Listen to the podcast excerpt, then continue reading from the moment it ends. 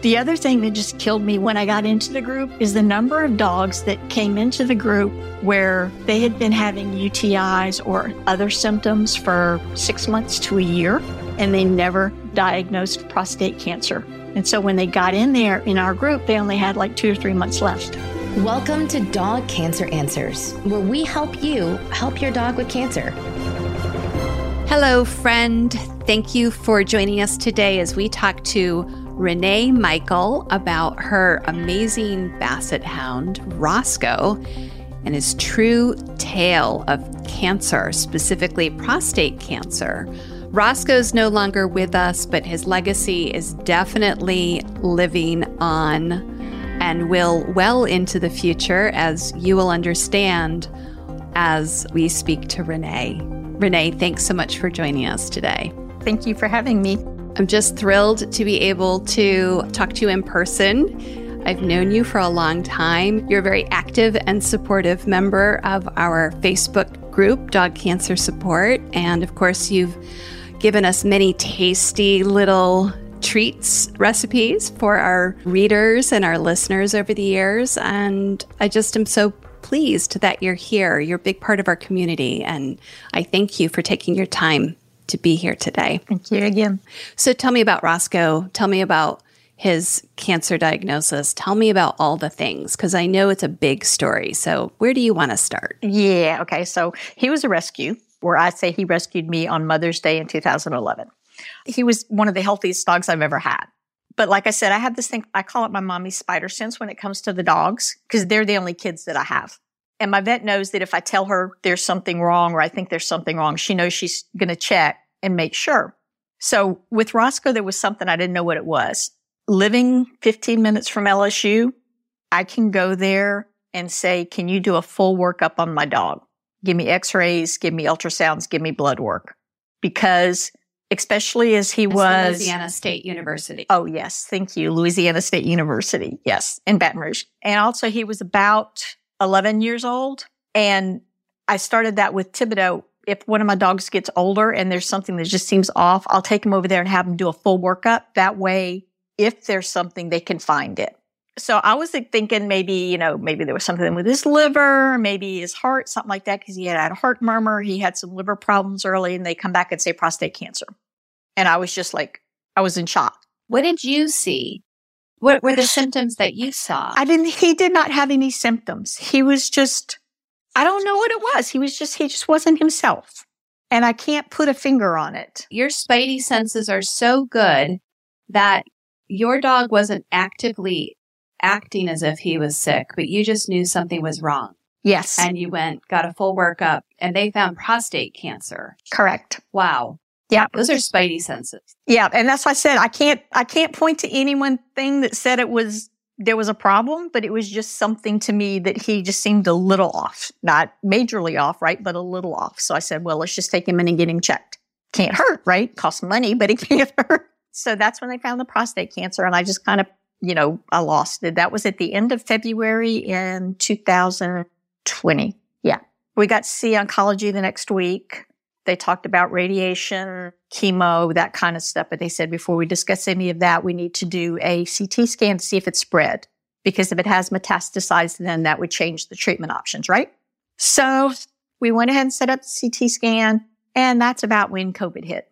So I was able to talk to him. I got a really good understanding of radiation because the two offerings of radiation were the definitive radiation, which she said was like 20 sessions over four weeks every day, which was like a lot because they have to put them under for each one. And the other one was what she called SRT, stereotactic radiation, I think is how you pronounce it. And she said that for him would just be three sessions, a Monday, Wednesday, and Friday, and then he'd be done. So I said, let's do that. We'll do that. We'll get that over with. And then we'll think about what comes after radiation. But let's do that first. COVID hit.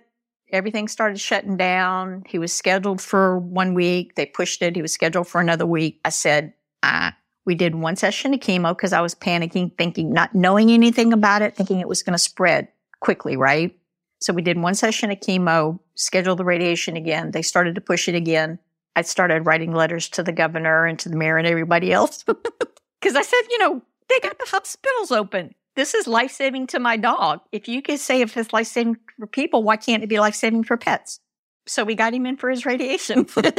they said he can come in if he can't finish those three sessions of radiation. If we have to shut down, we won't be able to finish it and it could cause problems. I said, I don't care. Let's do it. He got all three of them in. So he got his three sessions of radiation in. He did great. They sent us home with the appetite stimulant and um, diarrhea medicine because they said that could happen after that. And I had a bouillon diet ready. So he was good. He flew through it. Dr. Looper said he flew through the radiation. He didn't have any problems with it, where apparently some dogs do have problems with it. So he didn't have any problems with it. I was was prepared with the bland diet. So I knew to do that up front right. And he, like I said, they sent him some nausea medicine and some diarrhea medicine. He had a little bit of diarrhea, but he didn't really have any side effects from the radiation at all, which was fantastic. It didn't slow him down at all, which was fantastic. So we gave him a couple weeks of that. And then they said, okay, now we need to talk about chemo. And I am just not a big fan of chemo personally because of the, my background with stuff that has happened. So I said, mm, I need to talk to somebody about it. Well, with COVID, they were doing shifts, right? Some people would work and some people would stay home. So I got to talk to Dr. Looper, who's the head of oncology, and she told me personally she wouldn't do it for her dog. So I said, well, that answers that question. And I went ahead with no chemo. So, why did your oncologist think that doing chemo initially was not a good idea? Okay. Well, it, we caught it early and it hadn't spread.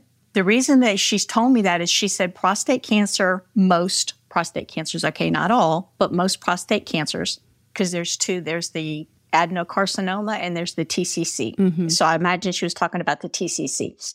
Initiate in the prostate and the bladder, and they are very, very slow to spread. Ah. And when she said chemo, she's talking more about the systemic chemo, I think is the word she used. Mm-hmm. The one where it, it, hits the whole body rather than right. targeted chemo. Yeah. Yeah. So she said those don't work really good on the prostate cancer. So she said what she recommends is if you catch it early enough and you can do the SIRT radiation, the stereotactic radiation, do that initially. And then you can wait until you or your oncologist or whatever feel comfortable with starting it. I didn't feel comfortable with starting it. So we never did chemo on Roscoe. Okay. Roscoe never got chemo. Roscoe got stereotactic radiation three times.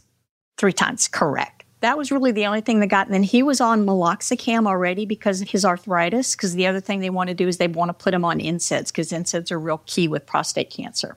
He was already on meloxicam, so they said, well, we'll just leave him on that for now. Okay, so they didn't change the dose or anything. They just kept him on meloxicam. Correct. I think he was on the 50 pound dose and they just kept him on that. So that's when I started doing all my research in foods and stuff, right? Because I said, there's got to be something that can help because I made all our own foods and I, I got the dog cancer diet and I read through it and I was making his own food. So I said, well, that's really close to what I'm doing anyway. Mm-hmm. So I did that and I started changing some of it with the cruciferous vegetables and that kind of stuff. And then when you start looking, there are certain foods that help certain areas of the body. So like asparagus helps your kidneys. Mm-hmm. And, you know, there's other things that help specifically with your kidneys, with your urinary tract, cranberries help with your urinary tract and stuff like mm-hmm. that. So I started doing research on all those different types of foods and I started adding them into his bowl. Cause, you know, when you're making your own food, it's easy to just plop stuff in there, right? That's right. it's one of the good things about making your own food is that you're in control. That's exactly right. That's exactly right. So he was doing really good. And then about, so that was in February. I think he had his radiation in April. We saw Dr. Hale for the first time at the end of April the um, LSU's has an integrative medicine department. Ah. And Dr. Hale is a TCM vet, TCVM vet. Sorry about that. Traditional Chinese veterinary medicine. So we met up with her and we started doing acupuncture for his arthritis and she put him on two different of the Chinese herbs for his prostate cancer. We kept going to her every month for his arthritis. You know, I talked to her a lot. I learned a lot from her. One of the other things that acupuncture does is it helps stimulate the immune system. Mm-hmm. And um, having a good immune system is key for cancer, right? Right. To help fight cancer. So when I was first starting to research my food, I was looking for antioxidants. And then it's like, well, wait a minute. With prostate cancer, one of the things that the meloxicam is is anti-inflammatory. So I kind of switched instead of looking for antioxidants to look at anti-inflammatories. Aha. So I just started loading up his bowl with a whole bunch of anti-inflammatories. he had uh, poor guy. He was like, "Oh, really? Like what? Like what were you feeding him? Oh, oh boy! I mean, the berry, all the different kind, the dark berries, right? Yeah. the cruciferous vegetables." Yes. the mushrooms, right? I Yes. started hitting mushrooms there and then I learned a lot more about the different kinds of mushrooms later. But, you know, what I did is you just start searching the internet for foods that are anti inflammatory and then finding the ones that are safe for dogs because not everything you find is safe for dogs, right? That's right. That's why Dr. Dressler includes all of those in his dog cancer diet. That the cruciferous Right. veggies, all the dark berries, Exactly. the mushrooms, maitake and shiitake, and all of the other delicious mushrooms. Those are all in his diet because they are anti-inflammatory and they help to support the body and fight cancer. Now, it doesn't do everything, but it helps, right? Right. That's exactly right. And it does. Roscoe was a testament to that. It does help. And then um, he got his first, because dogs with prostate cancer are prone to UTIs. Uh-huh. So he got his first UTI, urinary tract infection, in June, I think. We treated that with about a month of antibiotics. And then a little while after that, he got another one in August. So we treated that one again, different antibiotics. That's one thing that's really key that LSU drummed into my head that a lot of people in our group, their doctors didn't do, is if your dog has a UTI, do a culture, wait on the culture, and do the antibiotics based on the culture. Because what they told me is number one, if you don't do a culture and then just do antibiotics, you could be giving the wrong antibiotics, which could make the UTI worse and harder to treat. The other thing is some people were doing, um, what did they call them? Kind of maintenance antibiotics. So they Oh. would just, yeah, they would just keep their dog on antibiotics. So I asked them about that with his second one, and they said, no, no, no, no, no, no, no, because the same thing, right? Is if you're given antibiotics for something that you may be giving them the wrong antibiotic, which means that whatever the bacteria is, is resistant to that antibiotic and could get worse. Right. Get stronger. Exactly. it gets more practice fighting off that antibiotic.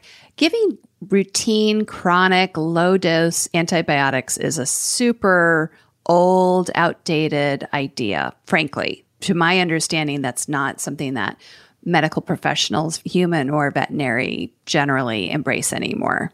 Yeah. And I was surprised when they did that. So that, and that was a good thing with LSU and with COVID because I could email my oncologist anytime I had a question and she'd answer. Yay. That's so nice. And they, they drilled into my head, you know, no, you cannot have antibiotics. You have to wait for the culture. I don't care if it's going to take seven days. You have to wait for the culture. You have to wait for the right antibiotics. So he had two UTIs and he never had another one. Hmm. So he went 21 months with only two UTIs early. That's unusual for prostate cancer in dogs. Yes, very unusual.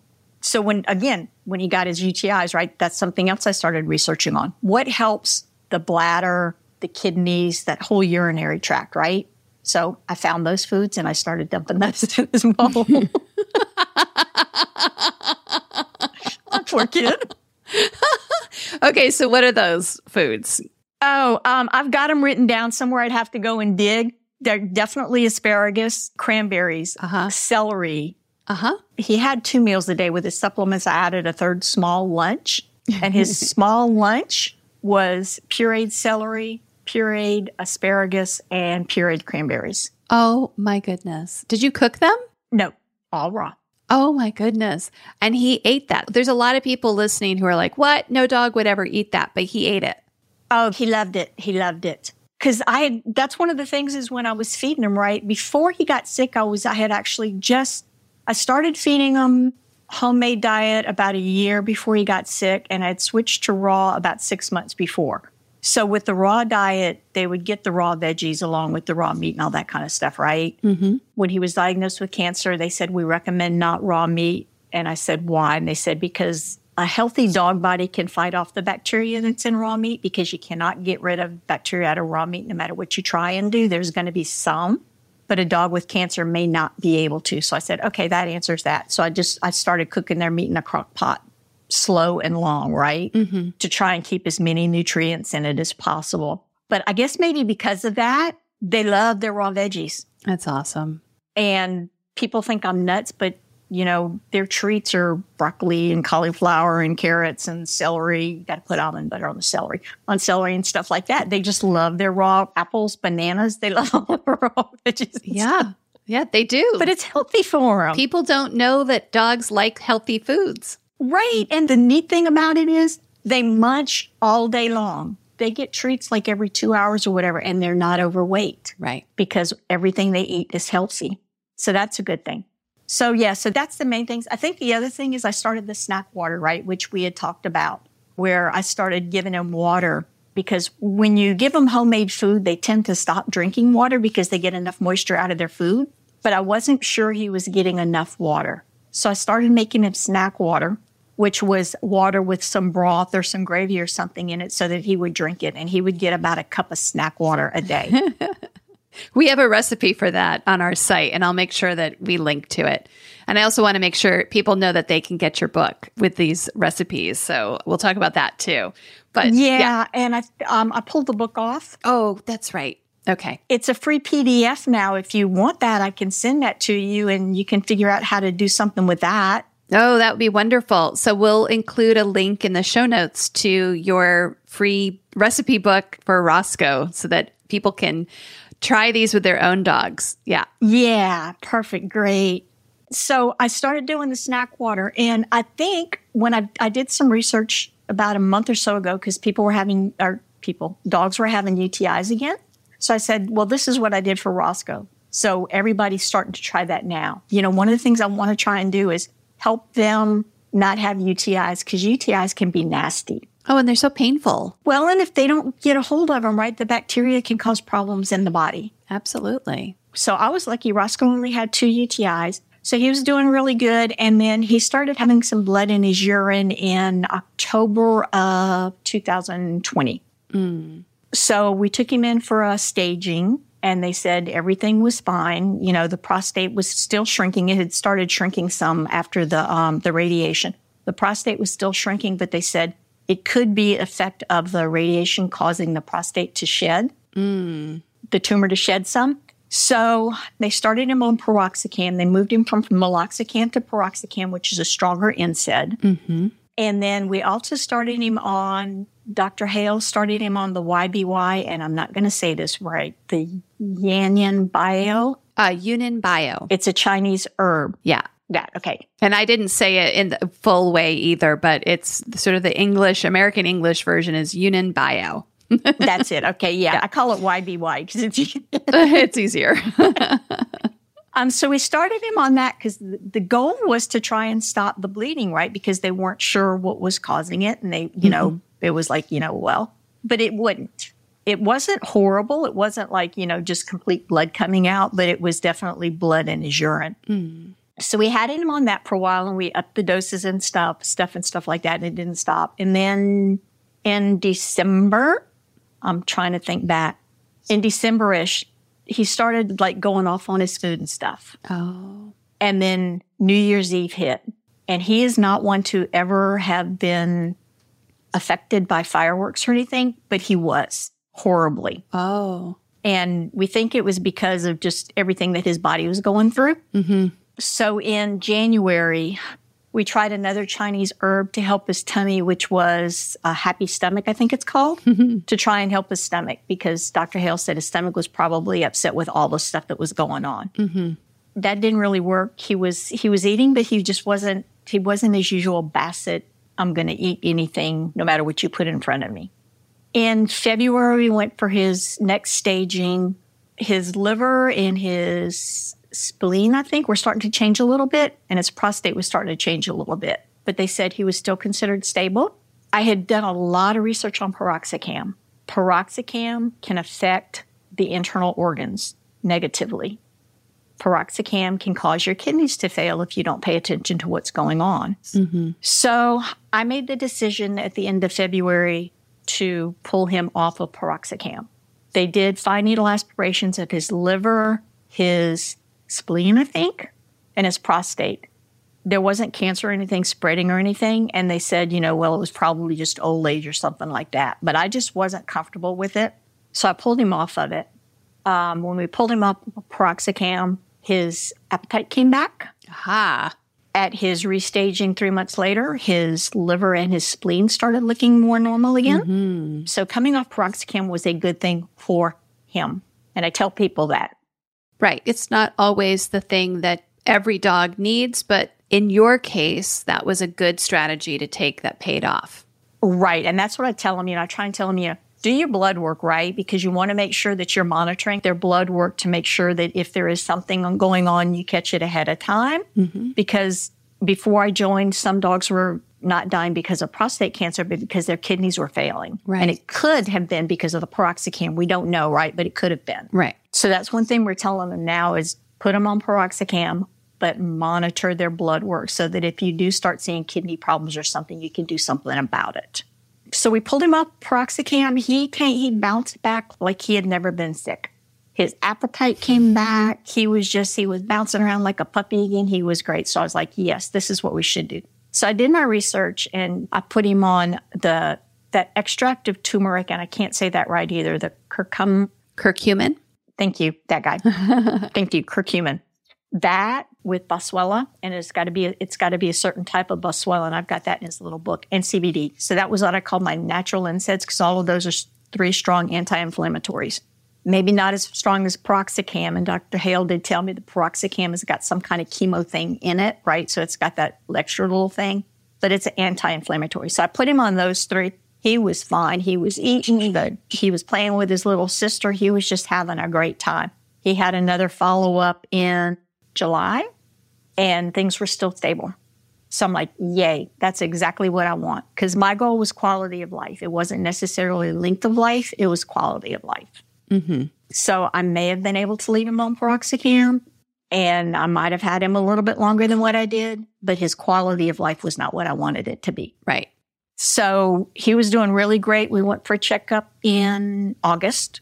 They found a small spot on one of his lungs. So we went for another checkup in September and it was a little bit bigger. About that time, he started not wanting to eat mm. or he started getting picky with his eating. Let me put it that way. Mm-hmm. He also started being up at night. Oh. And as we went through September and into October, the not eating was getting worse and the up all night was getting worse. Was he pacing at night? He was outside a lot. He was outside a lot at night. I have a doggy door, so he could go outside whenever he wanted and he would just go out. He would go to bed about an hour or two hours after we went to bed. He would go outside. He would pace around for about an hour or two. He would come back inside. He'd lay down for about an hour and he'd go back. His necropsy showed he did have some CCD, CCD is canine cognitive disorder. okay. So he he was basically having dementia. Was part of that. That's what I think. And uh-huh. I had questioned that, but both my vet and Dr. Hale said there's really no way to diagnose it. You just diagnose it based on actions. And his actions weren't, except for that up at night stuff, he wasn't having other things that they said this is definitely what was going on. That could be because one of the mushrooms that I had him on was lion's mane, and lion's mane helps with dementia. helps with dementia. And so he was during the day able to compensate for the dementia and sort of act normal or normal enough that you weren't noticing the cognitive failures. But at night, when he's tired and it's quiet and dark and he has no kind of reason, this is one of the things they think is that sometimes when there's no reason to act normally, people and animals will decompensate, right? And start to show that they're not doing so well. So at night, he would have a harder time. Right. Okay. So, and that's because Yes. you know that because you literally did a necropsy, which is the what we call an animal autopsy. Correct. Okay. All right. Wow. Because I wanted to know. You wanted to know why he was up all night. Yes. Okay. You know, because what what had happened is as as he was starting to do that, and it was starting to affect his appetite, and those two things are symptoms of advancing cancer advancing, but mm-hmm. they're also symptoms of CCD, right? Mm-hmm. So how do you know which one's what? But we did a lot of visits with oncology for ultrasounds or X-rays. during that time, probably about five or six of them between middle of September and end of October to try and find out what was going on because oncology would tell me his cancer, yes, it's starting to spread a little bit, but that should not be affecting his appetite. Mm. So they couldn't give me an answer on why he wasn't eating. So we were we were stopping his supplements. We were doing all kinds of stuff to try and figure out what to do to get him to eat. The problem is doing that, you take the supplements away because supplements were his only treatment for his cancer. It was allowing his cancer to progress faster. Mm. Hmm So we went through we went through October fighting the lack of appetite with no supplements, knowing that the cancer was spreading. And you didn't have like an appetite stimulant or anything else on board either? Oh yeah. Oh yeah, yeah. We had multiple appetite stimulants. We had I can't even think of everything that we had him on. One thing, believe it or not, one thing that did seem to help was acupuncture. Acupuncture seemed to help with his appetite. Yeah. And we did acupuncture for like three weeks in a row. And it was like when he would come home from acupuncture, he would be hungry. Aha. That's a nice. So that helped. He was on the two different appetite stimulants. He was on a ton of stuff. None of it helped. None of it helped. That's when I got started getting real creative with some of the stuff in September with some of the stuff to try and hide the supplements in and stuff like that. And it worked. Everything would work for a little while, or he would eat something for a little while and then he would change his mind and say, I don't want this. And you try something else and he'd say, Yeah, I'll eat that, but then I don't want it tomorrow. That kind of stuff, right? So, how much of that started off with the CCD and how much ended up because of the cancer, I can't say. But I do know that during that whole time of October that the cancer was progressing. Every time we went, it would it progressed a little bit more. Mm-hmm. We finally got in to see internal medicine on November 8th, I think it was, somewhere around in there. They diagnosed him with pancreatitis. So we were going to start treating him for pancreatitis on the Friday, which was a 12th, the 12th on a Friday. He went outside and his back legs were starting to knuckle under. Oh, no. And I just looked at him. I looked at him and I said, Baby, you've had enough, haven't you?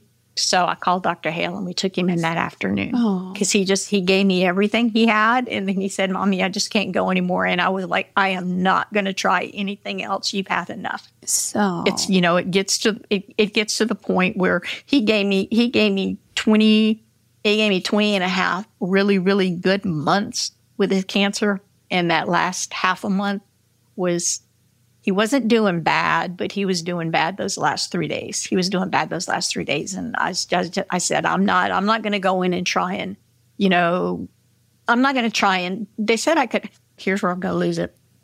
They said we could hospitalize him and put a catheter in his neck to get the food into him and do this and do that and all that kind of stuff to see if he would rebound. And I'm like, why? Mm-hmm. You know, he's he's we can treat the pancreatitis, but then his cancer's progressing. We can treat the cancer, but the pancreatitis is going to get him. So I just said, it's not worth it. He needs to go because he's not having the quality of life that he should have right now. Oh. And I'm not going to be able to get it back. So he left me on November 12th, 2021. It's the hardest and bravest thing I think we have to do as dog lovers is to make that decision for our dogs. It is. It is.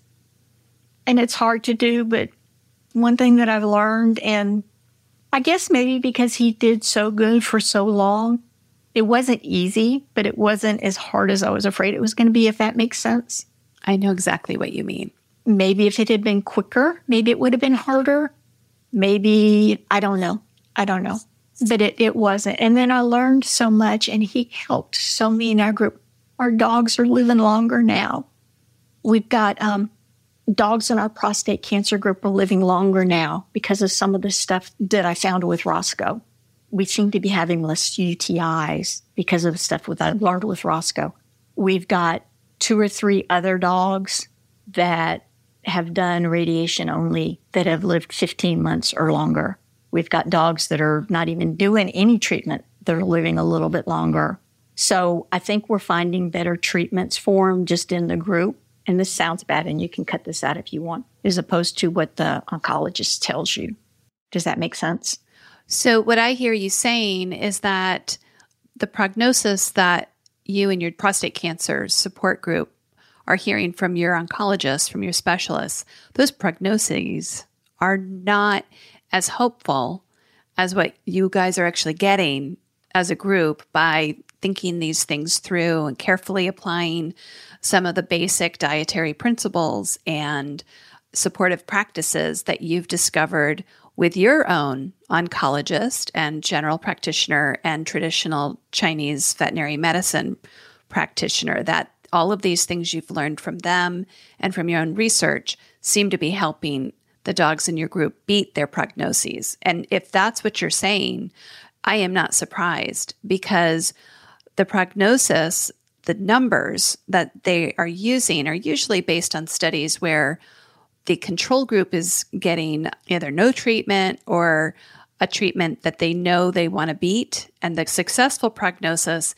is only getting one kind of treatment. And to my mind, and to Dr. Dressler's mind, and to the mind, I think of, you know, most people, including most oncologists I know, that while one treatment will get you a powerful treatment like a radiation or a surgery, certainly, or a chemotherapy, that could take you a long way. Right.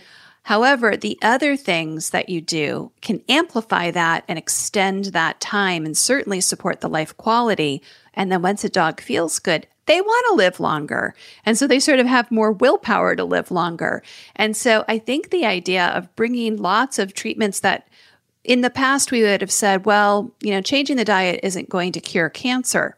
Probably true. However, what it could do is really support the body in fighting cancer harder. And it could also help that chemo or that radiation to do a better job. It could reduce their side effects so they can tolerate a higher dose of either of those, right? So when we do these quote extra things that don't really matter in terms of like in the oncologist's mind, they want to kill cancer, right? That's their goal. Right. And so if it doesn't kill cancer, it's not something they're thinking about. Now, this is not every oncologist. I'm making a huge generalization, and I certainly don't want any oncologist listening to think that I am denigrating them or criticizing them because I think they're geniuses and we need them and we need more than we have. But the idea when they're giving you a prognosis, they're saying, This is what we know works with the treatments we use. They don't necessarily use all the other treatments and they don't have the hard numbers in the studies that they're looking at.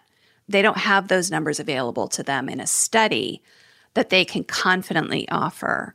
So I think it makes all the sense in the world that as you've been helping other people by telling them what you've learned, not just from your own research online, which I, I know you've done, but you've done been careful about your sources and you've really listened to people who know what they're talking about, not just anybody.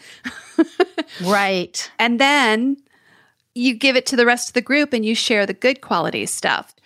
Hold that thought while we take a quick break to listen to our generous sponsors for today's episode. And we'll be right back with Renee and more of Roscoe's true tale. And now, a message from your dog. Oh, every day with you is like a day at the beach, and I want as many beach days as possible. Oh, I want to run. I want to sniff. Ooh, I want to find a good stick to carry. Oh, I want to roll in the grass. Oh, and warm my belly in the sun. Oh, I want to walk with you, run with you, sleep with you, eat with you. And when I eat with you, I want Everpup. The green, grassy beef liver smell wakes my senses. Oh, you may not realize this, but it tastes like homemade gravy.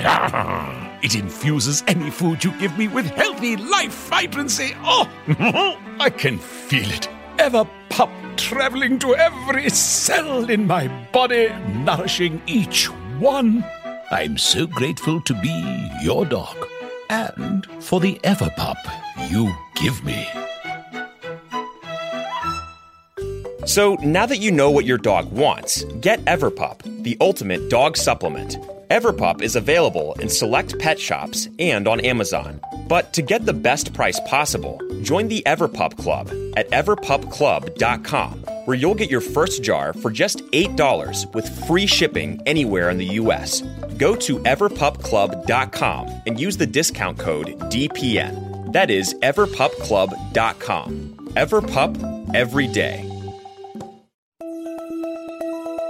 If your dog has cancer, you need to get a copy of the best selling animal health book, The Dog Cancer Survival Guide. Because no matter what you've heard, there are always steps that you can take to help your dog fight and maybe even beat cancer. At nearly 500 pages, this comprehensive guide is your complete reference for practical, evidence based strategies that can optimize the life quality and longevity of your dog. It's written by two of the most respected names in dog cancer full spectrum veterinarian Demian Dressler and veterinary oncologist Susan Ettinger. With the Dog Cancer Survival Guide, you'll learn everything that you need to know about conventional treatments, surgery, chemotherapy, and radiation, including how to reduce their side effects. You'll also discover the most effective non conventional options, including nutraceuticals and supplements and diet, as well as mind body medicine. What I love most about this book, which I've used with my own dog Kanga when she was diagnosed with cancer, is how to analyze the options and develop a specific plan for your own dog based on your dog's type of cancer and your dog's age, your financial budget, as well as your personality. You can get the Dog Cancer Survival Guide wherever books are sold, but if you get it direct from the publisher, you will save 10% when you use the offer code, especially for listeners of this podcast. Just go to dogcancerbook.com and when you check out, use the promo code PODCAST and you will save 10%. The website again, dogcancerbook.com, and use the promo code PODCAST to save 10%. I want to let you know about an important newsletter. It's called Dog Cancer News. Now, with a name like that, it is not for everyone. But if your dog has cancer, you will want to subscribe. That's because every issue features articles that will be helpful, such as low carb dog cancer diet recipes, new clinical trials, financial resources to help pay for cancer care, information on supplements, and lots of other helpful info that your veterinarian may not know or have the time to share with you. Also, when you subscribe to Dog Cancer News, you will get a weekly update on the topics covered on this podcast, along with links and resources. So, how much does Dog Cancer News cost? Well, today you can subscribe for free.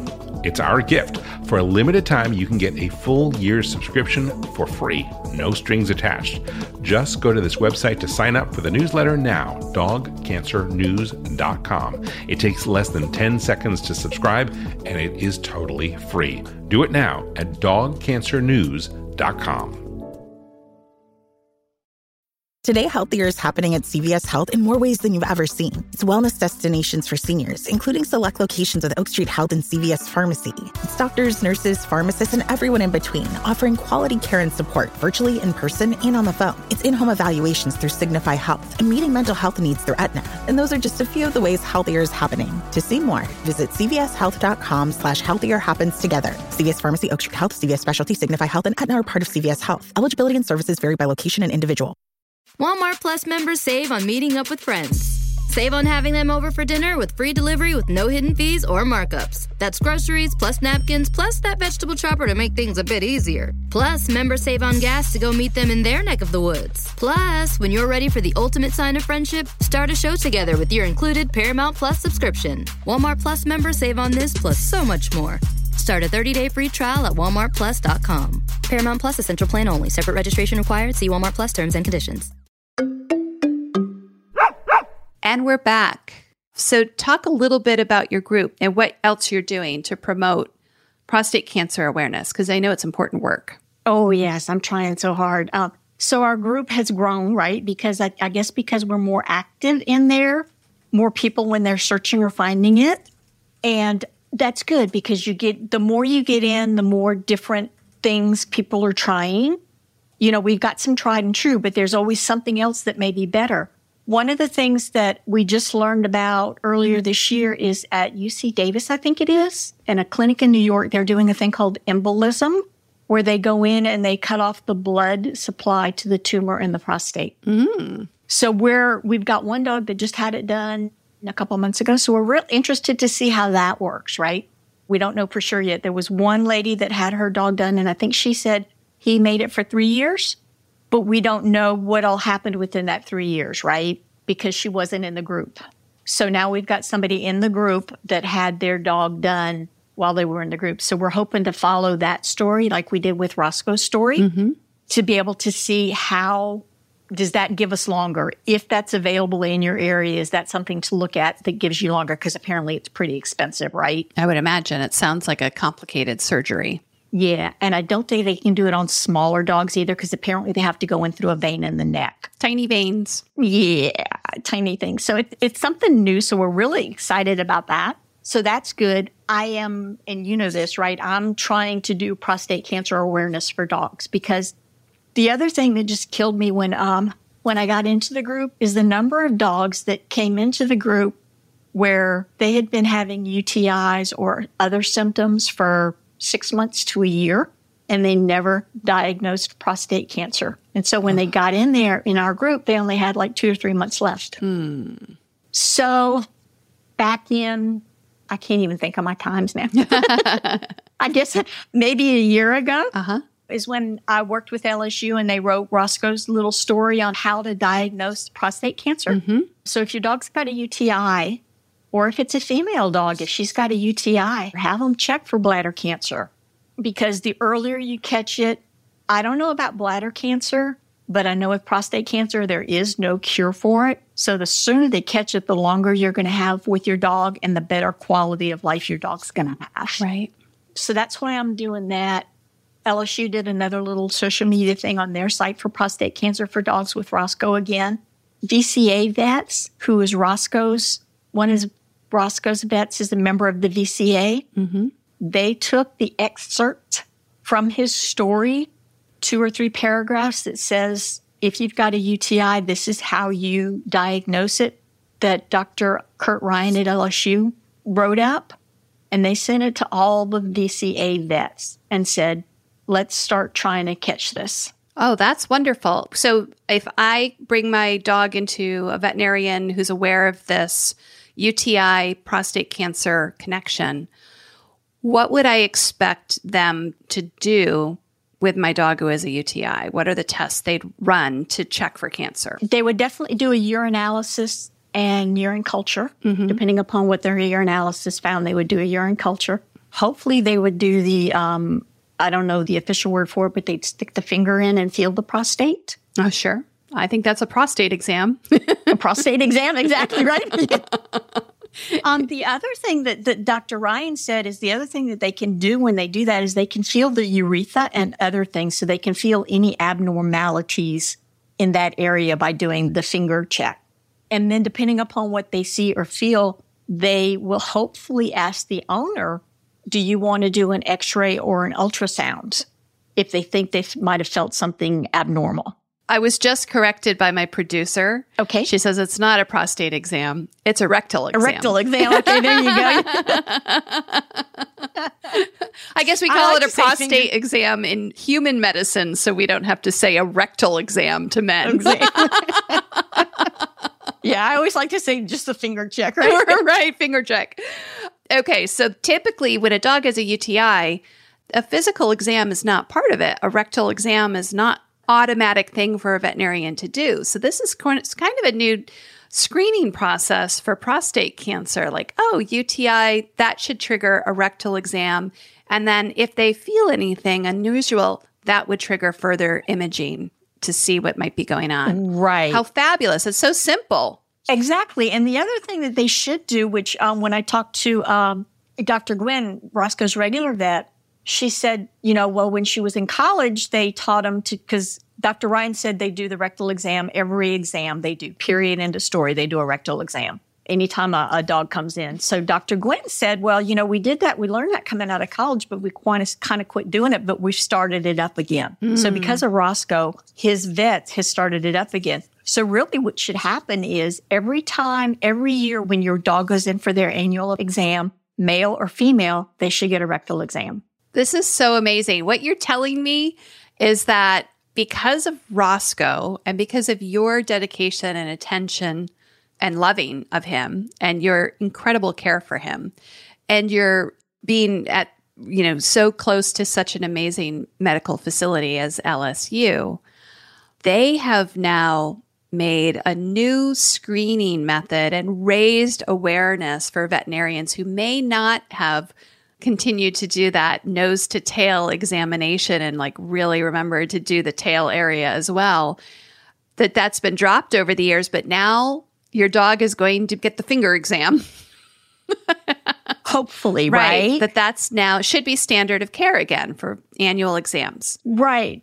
Yes, hopefully it will be right because just because it's been sent out doesn't mean that everybody's going to do it and it hasn't Right. gone out to everybody although I tried. you hit it on the head. So there's two types of education that I've been trying to do.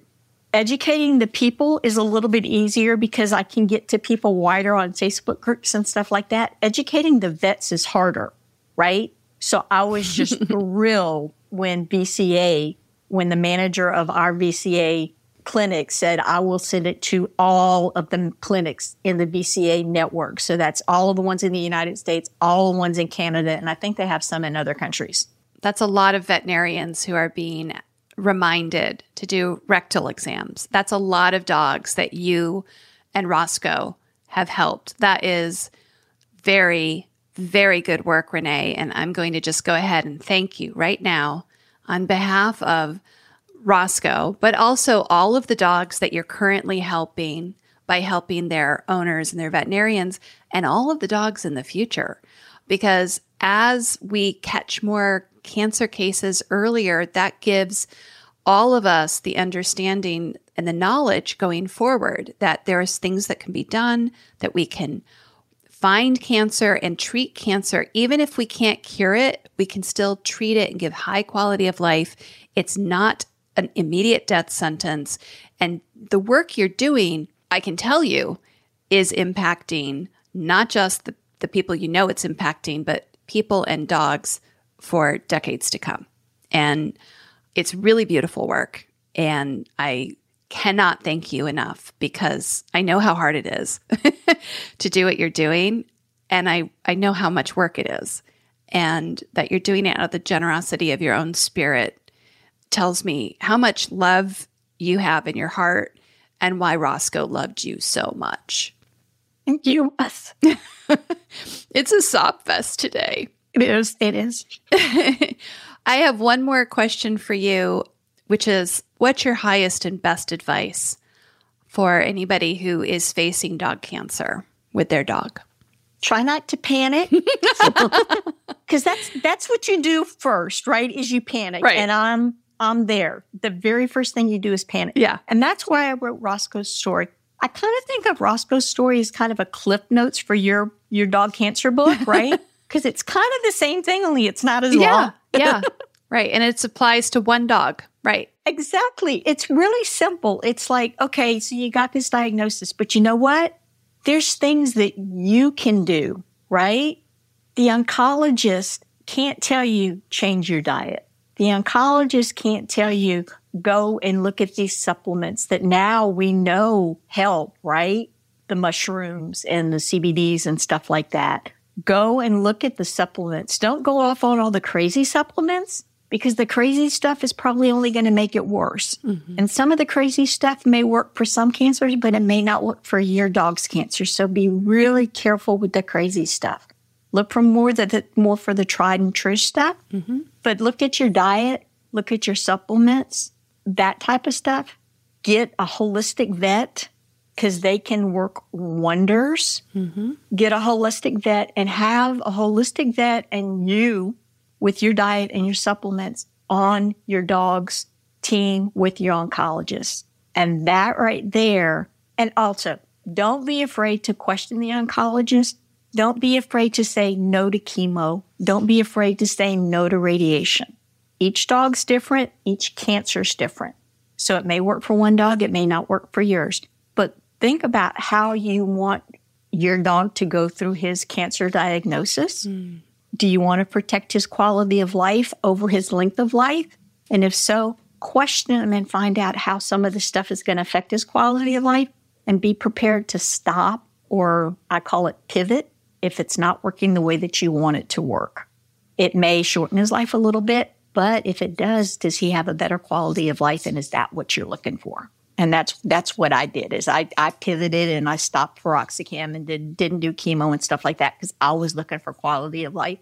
And in hindsight on prostate cancer, apparently the chemo is not that key mm-hmm. so far. It doesn't tend to metastasize quickly.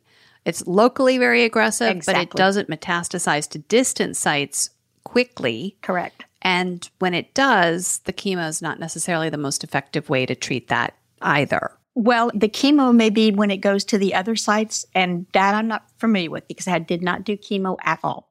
So it's possible that, you know, when it spread to his lung or something, it's possible that we could have done some chemo and maybe that would have given him a little bit longer life. Mm-hmm. But in hindsight, looking back after we did his necropsy, he had CCD anyway. So even if I'd have put him through chemo, would it have done him any good? Right. So in his case, I guess I accidentally did exactly what was the, was the right thing for him. Right. Whenever we lose a dog, there's no best outcome in my mind, but Right. the best outcome is that when we look back, we can look back knowing that we did what we knew to be the correct thing for our dog and that we honored our dog and our love for that dog and that we don't have regrets about that. To me, that's the highest and best outcome when it comes to dog cancer choices. Yes. And I can say, except for not being able to get into internal medicine earlier, which may not have made a difference, that I don't have any regrets at all on how I treated Roscoe. Again, it's easy to say I had him 21 months. and he had a really good 21 months, right? So it's easy for me to say that. Mm-hmm. If if he'd had really bad spots throughout there and all that other kind of stuff, it might have been different. The other thing that has really helped me a lot, and you probably know this, I think we've kind of messaged back and forth, is him helping so many others is kind of keeping him alive. That's right. He'll never, ever leave. Great. He'll never leave. And even if people don't know his name and they don't know why their dog is getting a rectal exam 12 years from now, that'll be Roscoe's legacy. Ros- Roscoe's legacy, every dog gets a ring but Oh, that's funny.